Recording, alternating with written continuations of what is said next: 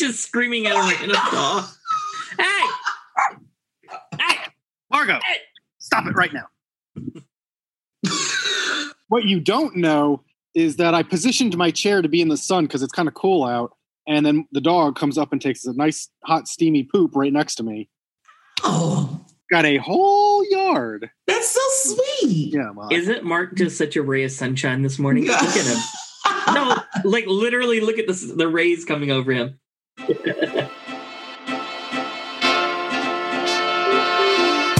Welcome to another episode of Well Seasoned, the podcast. I am Stacy. And I'm your snowman, Patrick. There it is. Okay. Hey, Mark. How you doing? Hey. Today, I'm with Mark because I got no time for Patrick. Mark Kaplan, for those of you that don't know, is the third wheel on this tricycle of life with Stacy and Patrick. He also happens to be our agent. That's right. He's also Patrick's Snowmy. You're a goose? Yes, I'll be Maverick. Okay, I'll go there. Oh, America. America. Fun fact, Patrick and I lived in the same small town when we were kids and had no idea.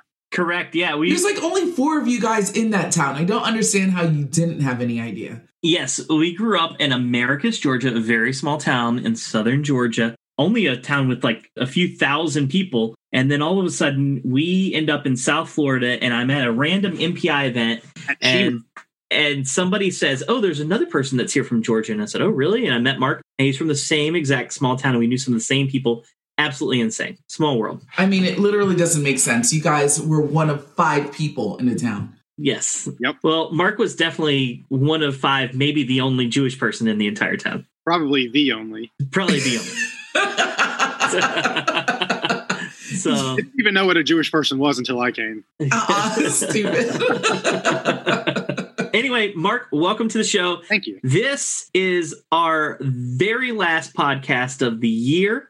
So we're going to say goodbye to 2020 and kick off 2021 with you. Save the best for last. Mark. Is that a Tony Braxton song? I don't know. Yeah. Oh, no, I'm thinking That's What Friends Are For. Wrong song. Wow. I'm not even sure what's going on anymore. I don't know, but we're having a musical moment with this one. It's Friday, y'all. So, Mark. Why don't you go ahead and get us started and talk a little bit about your background, how you got started in the industry, where you're from, what you did. Tell us who he is, what you doing. Tell us a little bit. Is you is or is you not? I am Mark Kaplan. I was actually born and raised in Fort Lauderdale, and I moved to South Georgia when I was 14. Lived there till, I would say, a year or two after college. I was always destined to be in the hospitality industry. When I was in college, I became the director of catering for a 125-year-old historic hotel called the Windsor Hotel in Americus, Georgia. And from there, my career just kind of blossomed. While I was in college, my parents had decided that they wanted to move back to Florida. They ended up going to Tampa because that's where my mom was born and raised. And I followed with them and became the sales manager for Connie Duglin Specialty Linen. For those of you who don't know Connie Duglin, they are one of the largest specialty linen providers in the United States. They basically got specialty linen industry moving. And so I worked for them for a number of years. But while working for them, they had asked me if I wanted to move to South Florida to open up their South Florida division.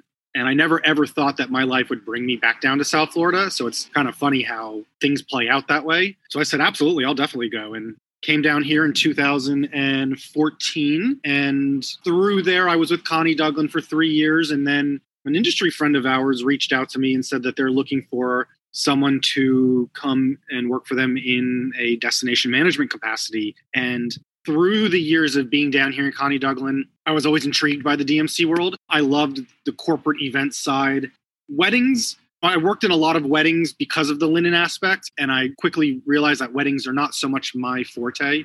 I liked corporate events because they're very black and white. There's no emotion behind the money. That's what I was saying. Yeah, there's no emotion. I liked that, and I liked that I had really big budgets to play with and do really out-of-the-box things. And so when the DMC world came calling, I jumped on it really quickly. That's where I've been since. What you just said actually takes me back too, because I did start in corporate and then I kind of moved around a little bit, but then I ended up in the wedding side working for a furniture company. And that's when Mark and I actually met. We actually ended up on the board of a National Association of Wedding Planners together. Oh, life. Yeah. Sometimes I totally forget this, Mark. But your point is exactly that, because in furniture, I was dealing with both social events and corporate events. And I say the same thing to people still to this day. I would rather be doing corporate events wholeheartedly than social events, because there's so much on the line for that person. That's their special day, their special moment, or their kid's special moment, or whatever the case may be. There's so much wrapped in there. I ain't got that much emotion to give. For corporate, it's like, we just need to make sure it reflects the brand and it reflects our mission and the colors are right. That's right. The colors are very important in corporate. But outside of that, when you go back to the social,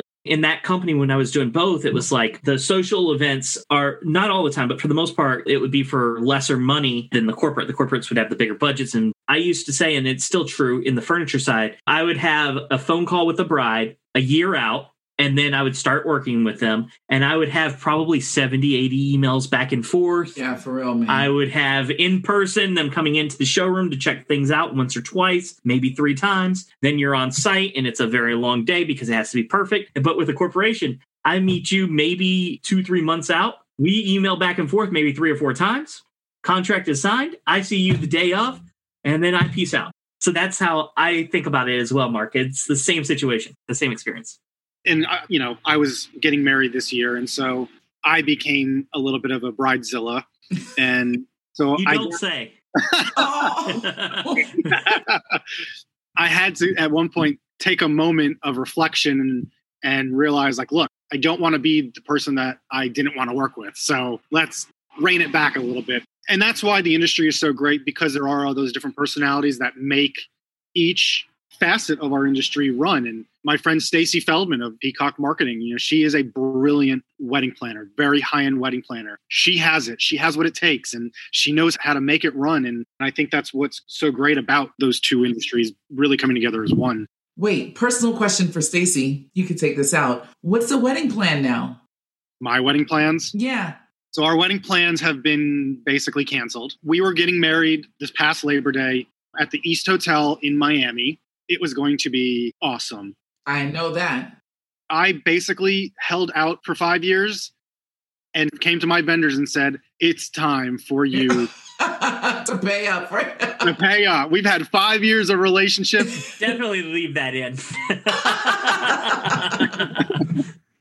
So because of the pandemic, we postponed and we decided that we were going to get married May of 21. And then in the last couple months, we had a revelation that, do we really need this big over-the-top extravagant wedding anymore? Not really. So instead, we took all the money that was going to go to the wedding and we bought a house. Preach. That's what I did. Smart move, because that house will pay back that wedding. That's right. We're getting married. We're going to go to the courthouse right after the new year. We're going to go to the courthouse and finalize it and solidify that. And we'll have a small family thing. Let me know if you need a witness to sign. I'll be there. I might need some uplights, so I might. Imagine we go to the courthouse just holding an LED light, like.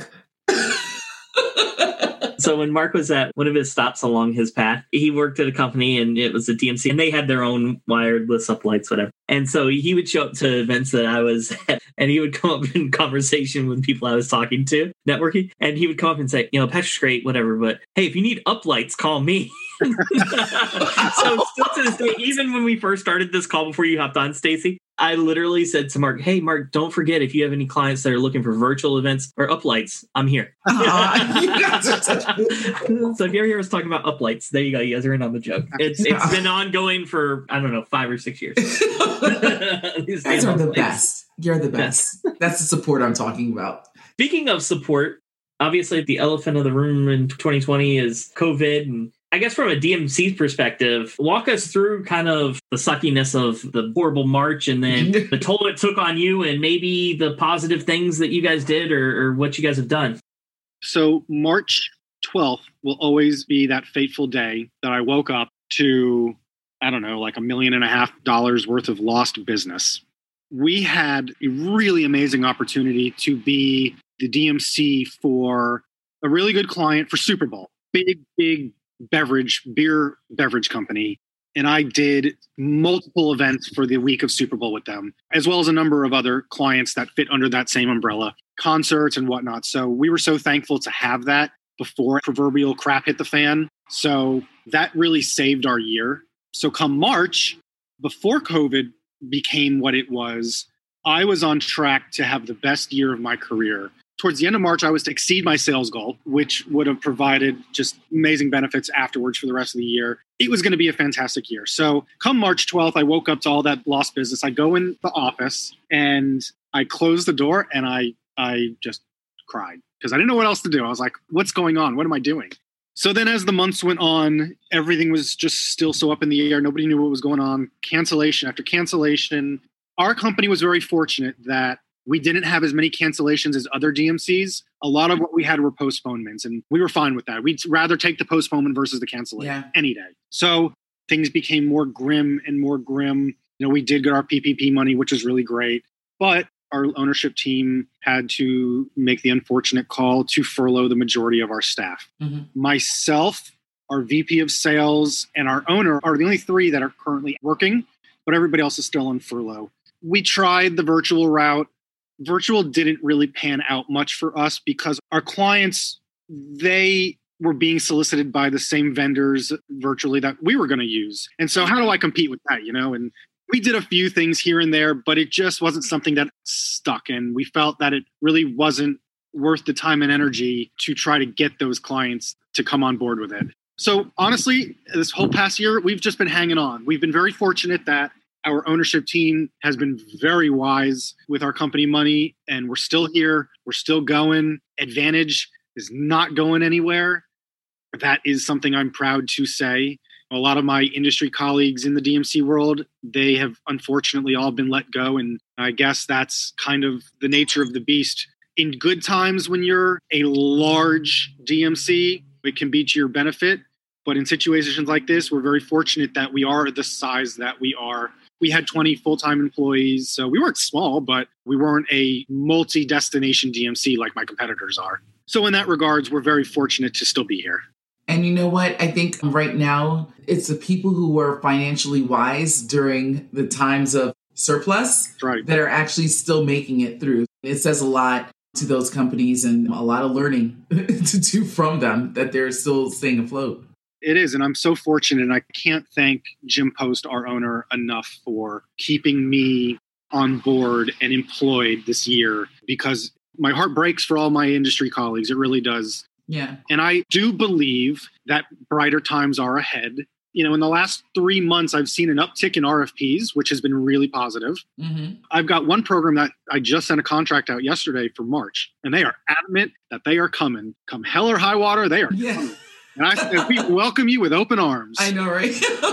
People are dying to get back out. They really are. People want to be together, and I totally understand. There was a point at the beginning, and I'll speak for myself, with all the traveling I was doing and living in airports and on planes, because, you know, there was that time when we thought this would be all over in June. It was like, oh, okay, yeah, this sucks, but we can survive 2 months. And I was like, okay, I'm truly enjoying being home and going through all that. And then June became July, August, September, and you're like, wait a minute. Like, and now we're talking about January and we're like, wait, can we do events in March? So I am excited to see that people are getting back out there and doing events. Yeah. Just trying. They want to. And what my prediction is that we'll see are the smaller events, the 65 to 100 to 150 size programs. A lot of the RPs I've gotten are group sizes between 45 and 65. 65 seems to be the number right now. So even when there is a mass vaccine for everybody, the thing that we've got to remember is that the hotels are still under strict rule about how many people they can accommodate. And even though you've got these hotels here in South Florida that can accommodate 5, 6, 7, 10,000 people, their ballrooms are going to be capped. So the group sizes that we're going to see are definitely going to be smaller. But I definitely think that come the end of the year, beginning of 2022, hopefully some of those restrictions are going to be loosened to where larger scale programs can happen. Yeah. I guess my question, because you kind of touched on it, is what are you seeing in terms of trends at the hotels? We know bigger space for smaller events is one thing. Are you seeing increasing in pricing because of that too? From a hotel standpoint, I'm not seeing so much price increases as I am more stringent guidelines and deposit dates and contract terms. I feel like the hotels are kind of in a situation where I think you'll see a little bit of higher room rates, but I think food and beverage minimums will kind of level out. Okay. And there are going to be a lot more concessions given to get people to book in hotels. So I think that's where we're headed. As far as my world goes, we're not raising our rates as much as we are contemplating as an industry whole of DMCs.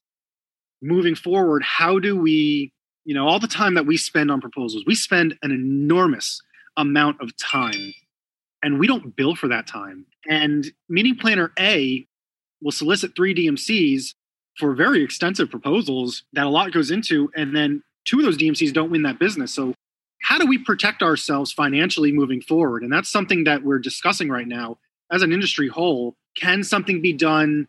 And if it can be done, can we get the support of all the DMCs? Because it's going to take everybody agreeing to protect us more. Are you saying to have the ability to charge for a proposal?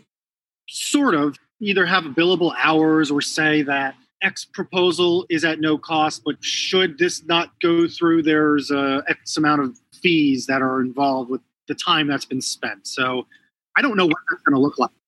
To me, it's a valid argument, but I've heard this same thing from agencies as well, from the agency side, because just like DMCs, their proposals are very in-depth and very intense to put together. But then you put out your proposal and maybe you have 2 different looks in your proposal or 2 different themes, whatever. And then company B and company C are also. So then the end company has these 6 options to look at, but maybe they get the feel for you and they like you and they like your theme, but then they like a few of these things over here from this theme. And now they're grabbing them and putting them in yours, right? Which I understand from the client perspective, but they didn't pay anything for those thoughts or those ideas. So I totally get where you're coming from. And I've heard this exact same argument. Well, you talked about that with your stage set designs. Right. You do these huge proposals with these huge set designs, which are not easy. And your proposals even include motion video to it for some of them. And then... Do you guys watch Fargo? No. The TV show? No. At the beginning of the TV show and the movie, too, they say that all of these things are real, true events, but to protect the dead or whatever, all the names have been changed. And then they go through a crazy scenario. So let me give a scenario, and I'm going to change all of the names here. Oh, boy.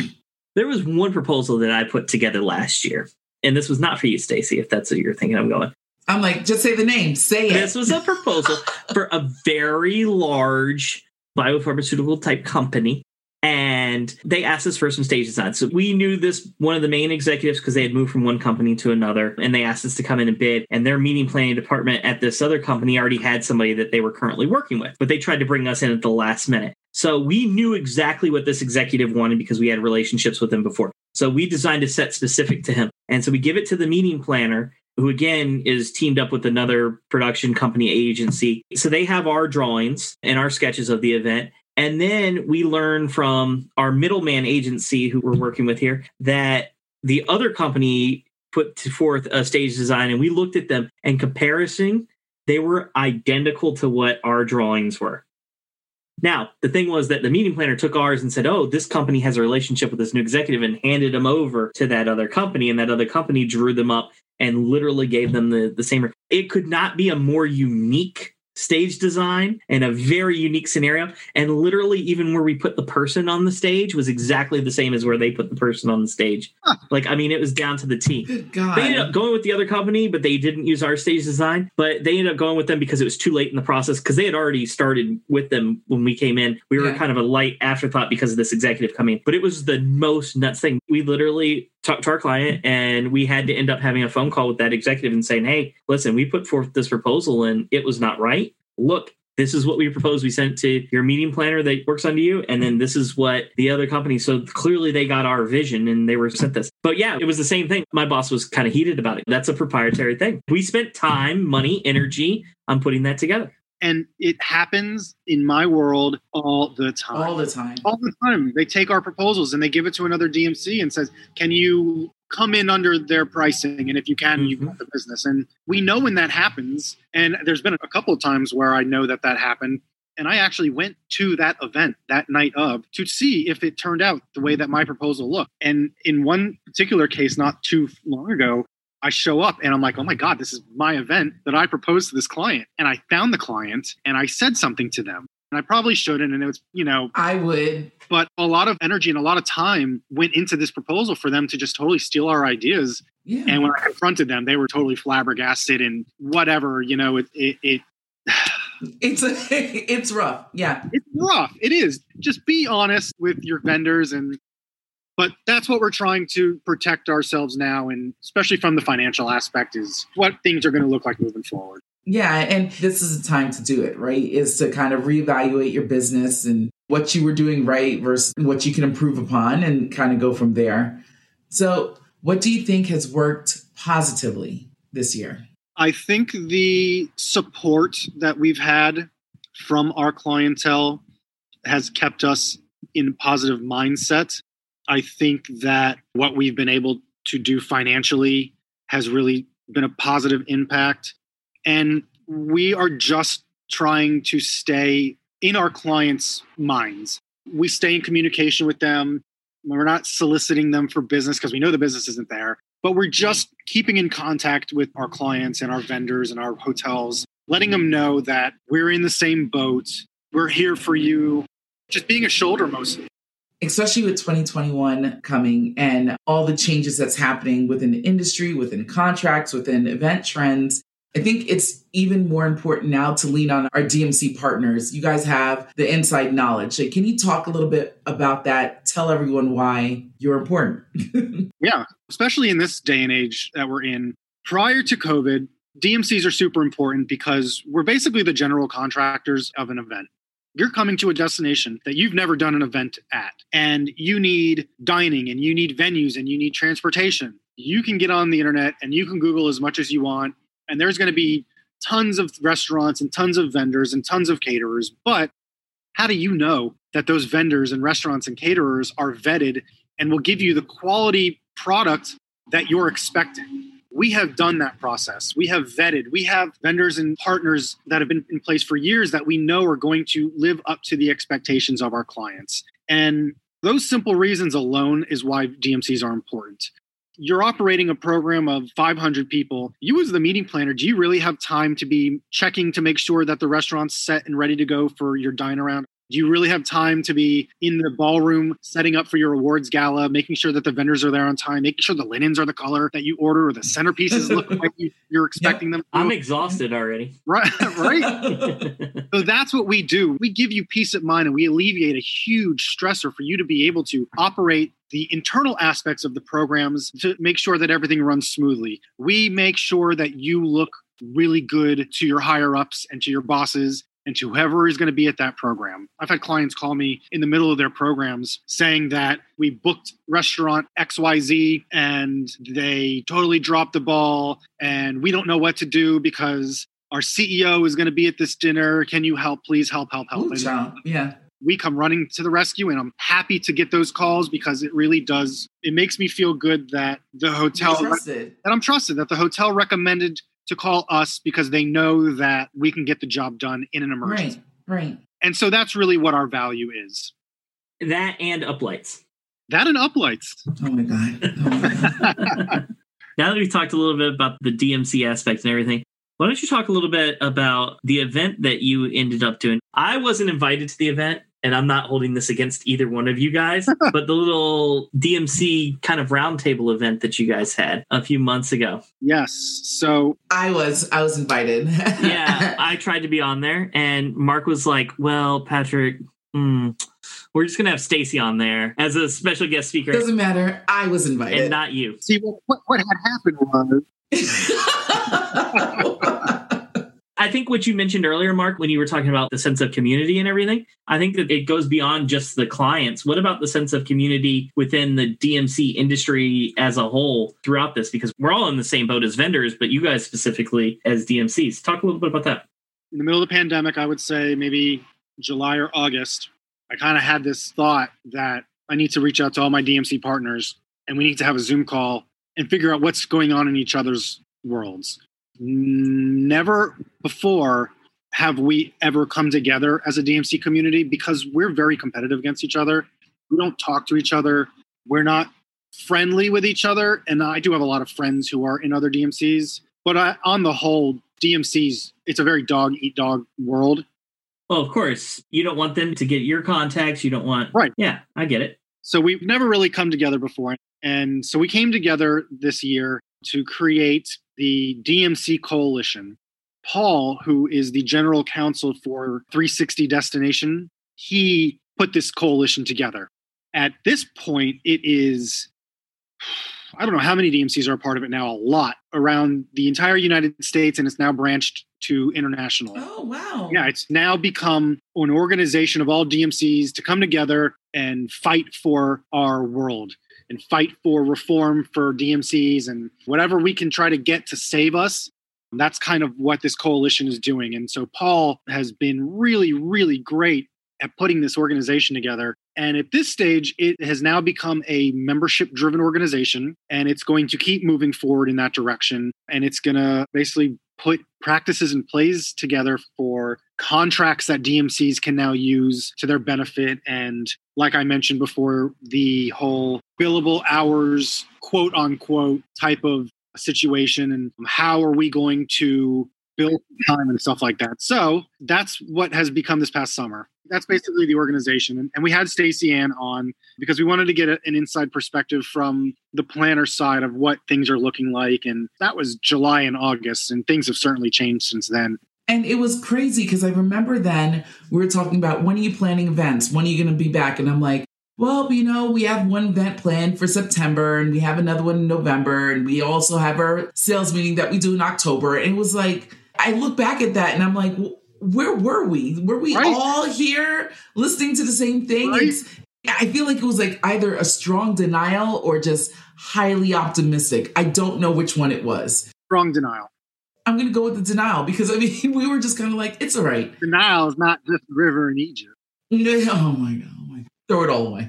But we as an industry, we were hopeful. Oh, please. I was hopeful for Q1 of 2021. And three programs have now, one is canceled and two have postponed into 2022. And I was really hopeful that these programs were happening and just not looking that way. Listen, I just had to cancel a program in Napa for May. I was big mad about that. Like, I was so happy to actually be going there and doing something. No one got away from this. Right. Even if you were able to keep a job, it looks very different than what you were doing before. Mm-hmm. On the fly, we went from canceling events to doing virtual events. And yeah, we all had some experience of doing something virtually, but where we are now is not what we were doing before. So, I mean, you become a student real quick again.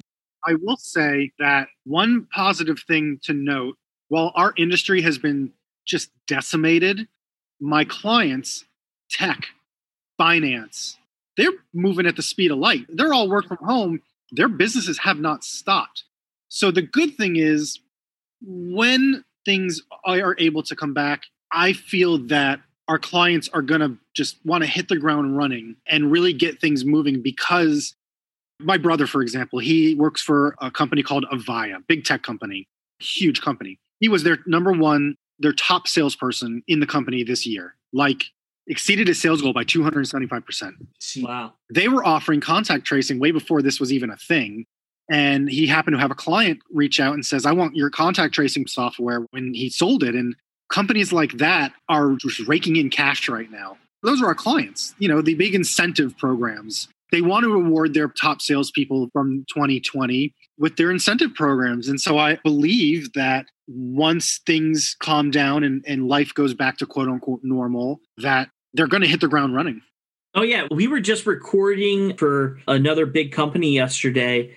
Right before they come in, the meeting planner and everything is like, hey, you know, we have our CEO, his name, blah, blah, blah. He's going to come in. He has to have Diet Cokes. They need to be the small Diet Cokes, and they need to be in the glass bottles at this temperature. Swear to God. He's a germaphobe, so make sure there's nobody in the room with him. You can have the camera person, Patrick, if he's okay with you being the stage manager in the room, you can be in there. They like really talk this guy up, and they're like, he's very proper and whatever.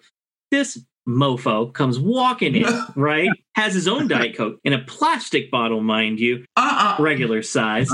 And we have a whole fridge of Diet Cokes with these mini bottles that we scrambled to find that's still at the office. And then he comes in, and then he comes up and he starts fist bumping everybody. I'm like, isn't this supposed to be the germaphobe dude? Like, what? And then he gets on stage and it's their sales kickoff, and he's like, we're going to blow this out of the water in 20. And then he was like, sorry, guys, that we weren't able to do our sales kickoff for 2020, but I promise we're going to make it up to you guys in 2021. I'm making this commitment to you right now. It's here. It's on recording. You guys can play this back next year. Next year, if we're able to do something in person, we're going to take this year's budget and next year's budget and merge them together. That's what my company is. And we're going to throw the biggest, most badass sales meeting you've ever seen. I'm sorry for my language, people, but this was this guy's language. The meeting planner was standing next to me and the camera lady in the room, and we're all like looking at each other like every time. I mean, you're just dropping F-bombs like crazy. And Diet Coke. But we're like, what is going on, man? In that Diet Coke. Yeah, he was like, DC for life. That's what it said to me. I started to go. I was like, hey, I'm a Pepsi Zero guy. And he's like, DC for life. Oh, I'm a big Diet Coke guy. And if Sam Simon's listening, it sounds like when you hire Sam Simon, his rider is as long as a CVS receipt. No, love Sam Simon. If Sam is listening, Sam, we love you to death. But yes, that is absolutely true. Sam Simon with those Diet Cokes. But Sam, you need to get on this guy's level. Glass bottles, but not the ones that everybody can find. Don't encourage the little ones, the little glass bottles, which I didn't even know existed. They exist in Mexico. Yeah, exactly where I see them. I'm sorry, guys. Back from this commercial break. I lost the point. Back to the point about we're all expecting them to blow their budgets. There it is. Everybody at my company, we're all saying the same thing. And from the agency partners that we have and a lot of our planning friends, that seems to be the story. Everybody's saying, hey, when things do come back and we're allowed to have events because our industries have not been affected by this, we're going to come back and we're going to go strong and hard because our people are going to expect it and want to get out there. It's not so much the vaccine as it is when is the government and the CDC going to release their restrictions on in-person events. And I think that is going to be our weighing factor. That's going to be the last piece of the puzzle, is the CDC releasing our guidelines. Yeah, because I know my company is ready. Woo. So Advantage has partnered with a company, and we now offer on-site rapid COVID tests. I just sold it to this March program. They were all over it. And basically what will happen is, before you can get your attendee badge, you have to go to a separate room and get a rapid COVID test. And the ones that we're providing, it's a finger prick blood sample, which means it's 98% effective. The nose swabs are only 80-something percent effective in giving a true answer. And so the company that they're working with, they're all licensed medical epidemiologists, professionals who are there facilitating this. So it's all done in a very safe and strict manner. But it will give relief to people wanting to come in for large in-person events. And so before you get this attendee badge, you got to go get your test. And if it comes back negative, then you get a color-coded sticker that goes on your badge that you wear for the rest of the program. So that's something we're pushing really, really hard right now. How long is the results for the rapid tests? How long do you have to wait? Less than 15 minutes. Wow. Yeah. Shut your face. Like almost instantly. They'll put it in a computer system and it reads the blood and it tells you immediately. I had no idea they had finger prick tests. I'm actually interested in this, Mark, so we'll have to connect offline. This is a pretty cool thing. Really cool. Part of my reason for locking myself into my room is that damn Q-tip. Yeah. It's all I need to know that I don't want to go outside because that thing touches your brain. Ugh.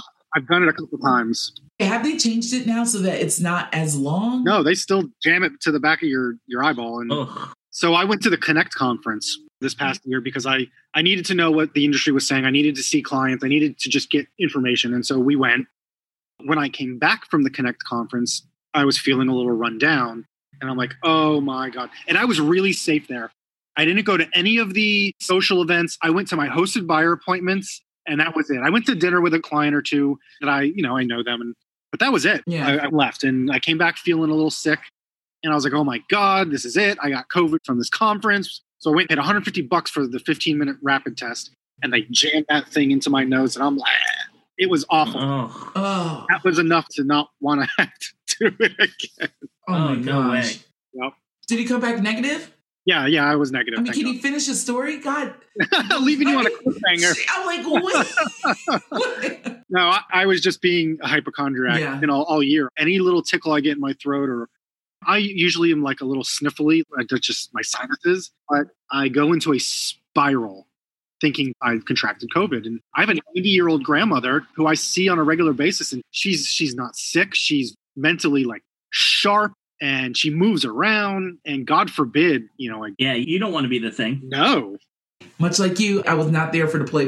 We spoke at the conference. Opening night, he went out and he did the social. And I'm like, I'm going to go downstairs, get me a bottle of wine and call it a day. Listen, people, I went to the social for you guys, for you listeners, so that I could come back and report about the social event. Because it wasn't going to be me. Not me. Not today.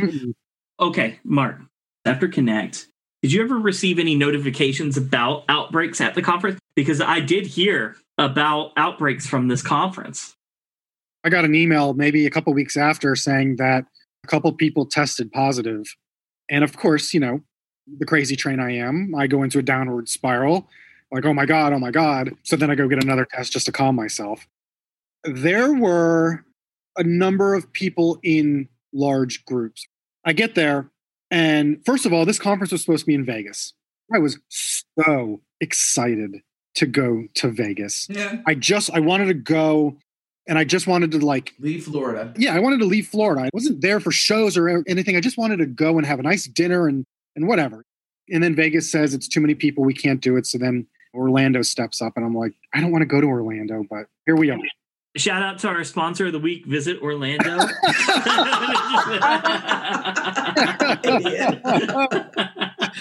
Oh, man. I'm sorry, go ahead, Mark. Because I'm a member of Visit Orlando. So that night, you know, in a normal world conference, we're all in the bar. Yeah. Eating and hugging and kissing and hey. And yeah.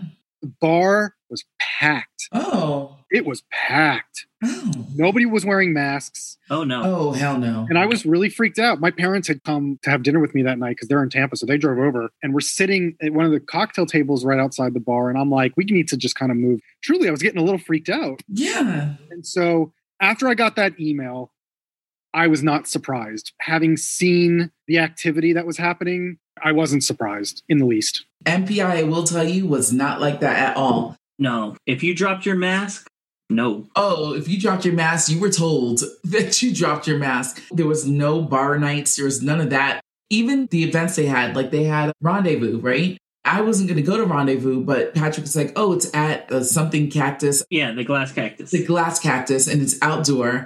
So we went there, and I mean, this venue usually fits like a couple thousand people there, and it was like maybe 200-300 people. Maybe. But what's nice is we went and we sat outside, and there was like no one out there. So you had your own seating area. Everyone was masked up, and there was no one. So I was like, okay, I'm okay in this atmosphere, but like people were on the dance floor dancing, and I wasn't there yet. Yeah. I couldn't do that. I think that as a conference organizer, from a DMC standpoint, there needs to be a little bit more of strict protocol if we are going to have these large conferences. And I am all for having the conference. Mm-hmm. But I think that these large gatherings right now just can't take place. And if you are going to have a conference in this current situation, by all means, do it and attend. And call Mark Kaplan. And call me. Yeah. Call me. Yeah. M. Kaplan at AdvantageGMS.com. Yeah. We'll put it in the show notes. That's right. So I think that it was more so the hotel's responsibility. I'm sorry, but we're not going to open the bar. Right. But the hotel, in my eyes, was being a little bit greedy. And I'm going to say it that way because, of course, they're like, this is a conference hotel. They have no business. They're buying for the money. So I get it. I understand it. But from a safety standpoint, that bar should never have been open. Yeah. Mm-hmm. Yeah. If you want to go off to a restaurant and have dinner with your colleagues and friends, that's all you. Go do that. Because I did it. But there should not have been the lobby bar open like it was. Because now you're putting hundreds of people at risk. And sure enough, multiple people contracted COVID. Of course. So we talked a lot about everything. But what do you want to leave people with in terms of events, thoughts, DMC for 2021? I want people to know, number one, that they're not alone. We are all in this together. Everybody's feeling the same thing. But I think it's important that our clients, meeting planners, feel comfortable that us as DMCs have new policies and procedures in place to protect your attendees, your guests, you, and your C-levels. Don't be afraid to start putting things in motion. Even if it's at the second half of the year, trust us that we have your best interest in mind and that that we're doing everything we can to make sure that these programs happen safely. Well said. This year is the year that I'm leaning more on my partners and my vendors, and I have to work with my DMCs because I fully acknowledge that there's a lot of learning that I need to do now in this new environment.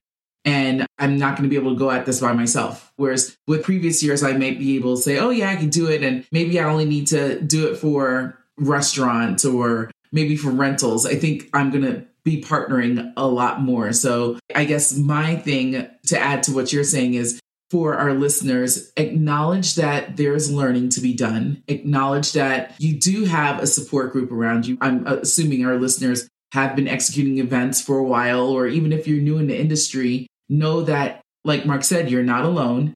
And there is a team out there who are just as anxious to get back out there as you are. And so they will help you navigate these new channels that we have. Right. And remember that while we are undergoing these new policy and procedure guidelines and we're creating these new manuals, it is still a create as you go situation. And it's going to take a couple programs to figure out what's working and what's not working. But on the whole, and in the general sense, we're pretty confident in our abilities to produce a safe event right now. And I think DMCs are going to be instrumental in people doing that when things do start to open back up. Because like you said, I mean, you have those relationships in place and like the furniture vendors, and you're knowing what vendors locally are starting to provide the glass shield, plexiglass, and maybe some barriers. I think you guys are going to be more important than ever. Absolutely. Well, thank you, Mark. No, thank you. Hey, Mark. We still have one segment that we're going to ask you to stay on for. It's Paprika. Okay. You know Paprika. Yeah. You know Paprika, right? No. I mean, the spice of life. Not so much. No. This is our segment about nothing. Because Paprika is the seasoning that really doesn't do much. I could not agree with that more. I mean... It doesn't have to be industry related. It could be, hey, an iguana just walked across my foot. Just ran across your foot. It could be that you just bought a house. It could be whatever. It could be that your favorite color is blue, whatever. Yeah, what's your house scheme color going to be? Ooh. Oh, so our condo in Miami is very, it's modern. It's not gauche. It's modern. Now the house we're moving into is very traditional, wood floors, what have you. So we're having to go on a whole different route. She has very dark rust type of color palettes in the house. So we're going all like neutrals. We're going lights. We're going grays. We're lightening things up in there. I am in this because I've never really actually decorated my house. I know that sounds horrible, but I haven't. I have some things going on, but I have a very gray palette with like pops of gold and jewel tones. That's what I'm going for. Oh, nice. A lot of our furniture is Pottery Barn style. Okay. So that's kind of where we're going to head to. But listen, nobody's coming in my house until that house is finished. Like, that is our rule. We are not entertaining until that house is done. I said no.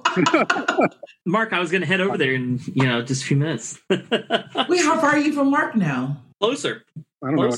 15 minutes now? Yeah. So when I come down there, you're saying if your house isn't ready, I can't even come over? Well, by the time you come back, it'll be worlds of dotting. You're really not lying. But in 1 month, we have to have the house completed. Otherwise, we can't live in harmony. It's 1:00. It's 1:00, damn it. My computer tells me what time it is. Oh my God. I was like, where did that voice just come from? It's 1:00. Here's my words of wisdom for everybody who's buying. Okay, we're ready. Anybody who buys a new house, make sure you sage the house before you move in.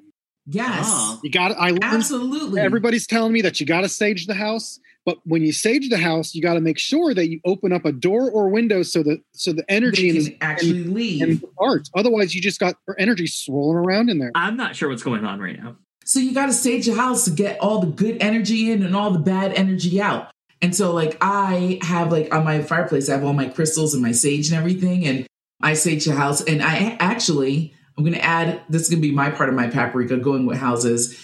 Never start the new year in a dirty house. And so I am cleaning my house and, well, I got the cleaners coming because I ain't. So they will be cleaning the house, but I am also going to do my yearly sage during that time too. Yeah. Open up all the windows and get all the bad juju out. The evil of 2020 out. Is this a thing that I just don't know about? Yes. Just like black eyed peas and collard greens for New Year's is a thing. For New Year's. Yeah. That's right. I definitely know that one, but I never heard of the sage thing. I'll have to research. You need to research it. Have you not saged your house? No, I probably got some demon. I mean, I'm Catholic, so maybe we had an exorcism. I don't know. You need to exorcise those demons, bro. And if my housekeeper is listening, I'm really sorry that people are surprised when you see what you have to clean now, because we're going from a 2-bedroom condo to a 3-bedroom, 2-story house. So please don't hate me. Oh, God. She's about to show up in 2 days to clean this house. Oh, my goodness. What is going on right now? Oh. What's your paprika, Patrick? The fact that you didn't know that you need to sage your house and open windows? You can buy sage on Amazon, but make sure it's California sage. Apparently. Wait, what? Everything I read said it needs to be the California white sage. I'll send you the Amazon link. They said that's the best sage to use. And they're literally like looking it up right now, people.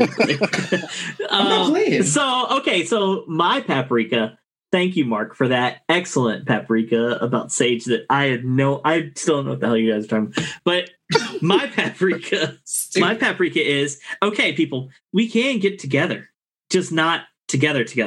Because listen what I'm doing. We're recording this before Christmas, so we have some Christmas virtual get-togethers with some family members that Paige, the kids, and I are going to be doing. We're doing like a gingerbread contest virtually with the fams. I'm turning the front porch lights off. That's where I'm at. Go ahead. I don't know what the hell you guys are talking about. So anyway, we're doing that, but we are actually contemplating, if the weather's good here at our house, we're going to have a little New Year's Eve get-together, because we do one annually for our friends, and it's a small group. But we're going to do a poolside masquerade party outside. And so we're going to have, you know, a few little games here and there for people to do. You wear your mask, but you can distance and have a little fire pit outside. So we're going to do that and just have, I don't know, like 6 people over. I don't really recall seeing my invite in the mail. Maybe I didn't check the mail yet. Wow. Mark, do you remember where my invite for that DMC event was? Maybe it's in the same place. Maybe it's in the same place. Never here. I feel like I'm in the middle of something. It's really nice. Anyway, so that's what we're doing. So think about creative ways, because I know some of you guys out there have mentioned that, you know, you're kind of down by not being able to see people. But I know. I usually do a pizza party. Think of creative ways to see people. You have that pizza oven outside. You could always have maybe some of your oven. Yeah. Maybe you could have your neighbors come by, and you guys could be outside and, you know, have your mask on. Listen, it's too cold here though. Like, but I usually do that, and I will usually be outside doing my pizza and have everyone inside in the kitchen. Do you guys have a garage? You guys have a garage? Yeah. Well, yeah. Can't you just have in the garage and be like, hey, here's pizza now go. Like legit. Yeah, her pizza oven is very legit. I love my pizza oven. It inspired me. I told Christian that once we're done, we're going to do some construction in the backyard and build a summer kitchen, and I want a pizza oven like that in our summer kitchen. Oh my God, I highly encourage it. I love how you're saying a summer kitchen, Mark. With the one thing that you're going to find is it's not a summer kitchen. It's a winter kitchen that you use like a summer kitchen, because in the summer, you're not going to want to be outside. But in the winter, you're going to love being outside. Like right now, I'm outside every single day. I'm sitting outside right now, and it is 70 degrees, and the sun is shining, and it's Friday. I'm sorry, what's the temperature? I think it's 70 degrees. Yeah. I can't stand you guys. The high was like 72 today. Hold on. Let me tell you exactly. It is in Plantation, Florida, 68 degrees and sunny. Oh, no, it's freezing. It is 30 degrees right now, going up to a high of 38. Oh, no. No, thank you. I didn't know it got that cold in Nevada. Yeah, it sure does. Yeah. Mm-hmm. Snow and everything. It's 69 here in Oakland Park. Well, you know, Stacy Ann, for everybody listening, I've got my real estate license. And if anybody wants to buy or sell a house, call me. Do it as a hobby on the farm. Only in Florida? Only in Florida. But I'm thinking you should buy a winter condo. I was going to say I should buy a tiny home. I could not make a tiny home look. Crazy. Listen, every time I see those tiny homes and I see that little bucket they have to go in the bathroom. What? What bucket? The tiny homes. Like, you know what I'm talking about? Like, they're like, this home is 123 square feet. And I'm like, Yeah, no, I know the tiny home. That's the size of the bathroom in my house. Right. I'm like, I'm not for that life. Thanks, everybody, for joining us for another awesome episode. Thank you, Mark. Thanks, guys. Thanks, everyone. Thanks for joining us. Happy holidays. Happy Hanukkah. Happy Kwanzaa. Merry Christmas. Happy New Year. 2020 out. We'll be back for Chinese New Year. 2020 out. Bye. Bye, Patrick. Bye. Episode produced by Patrick Brochu and Cece Ann Van Horn Doria. Sound editing by Rocky Doria. And song by Dr. Delight.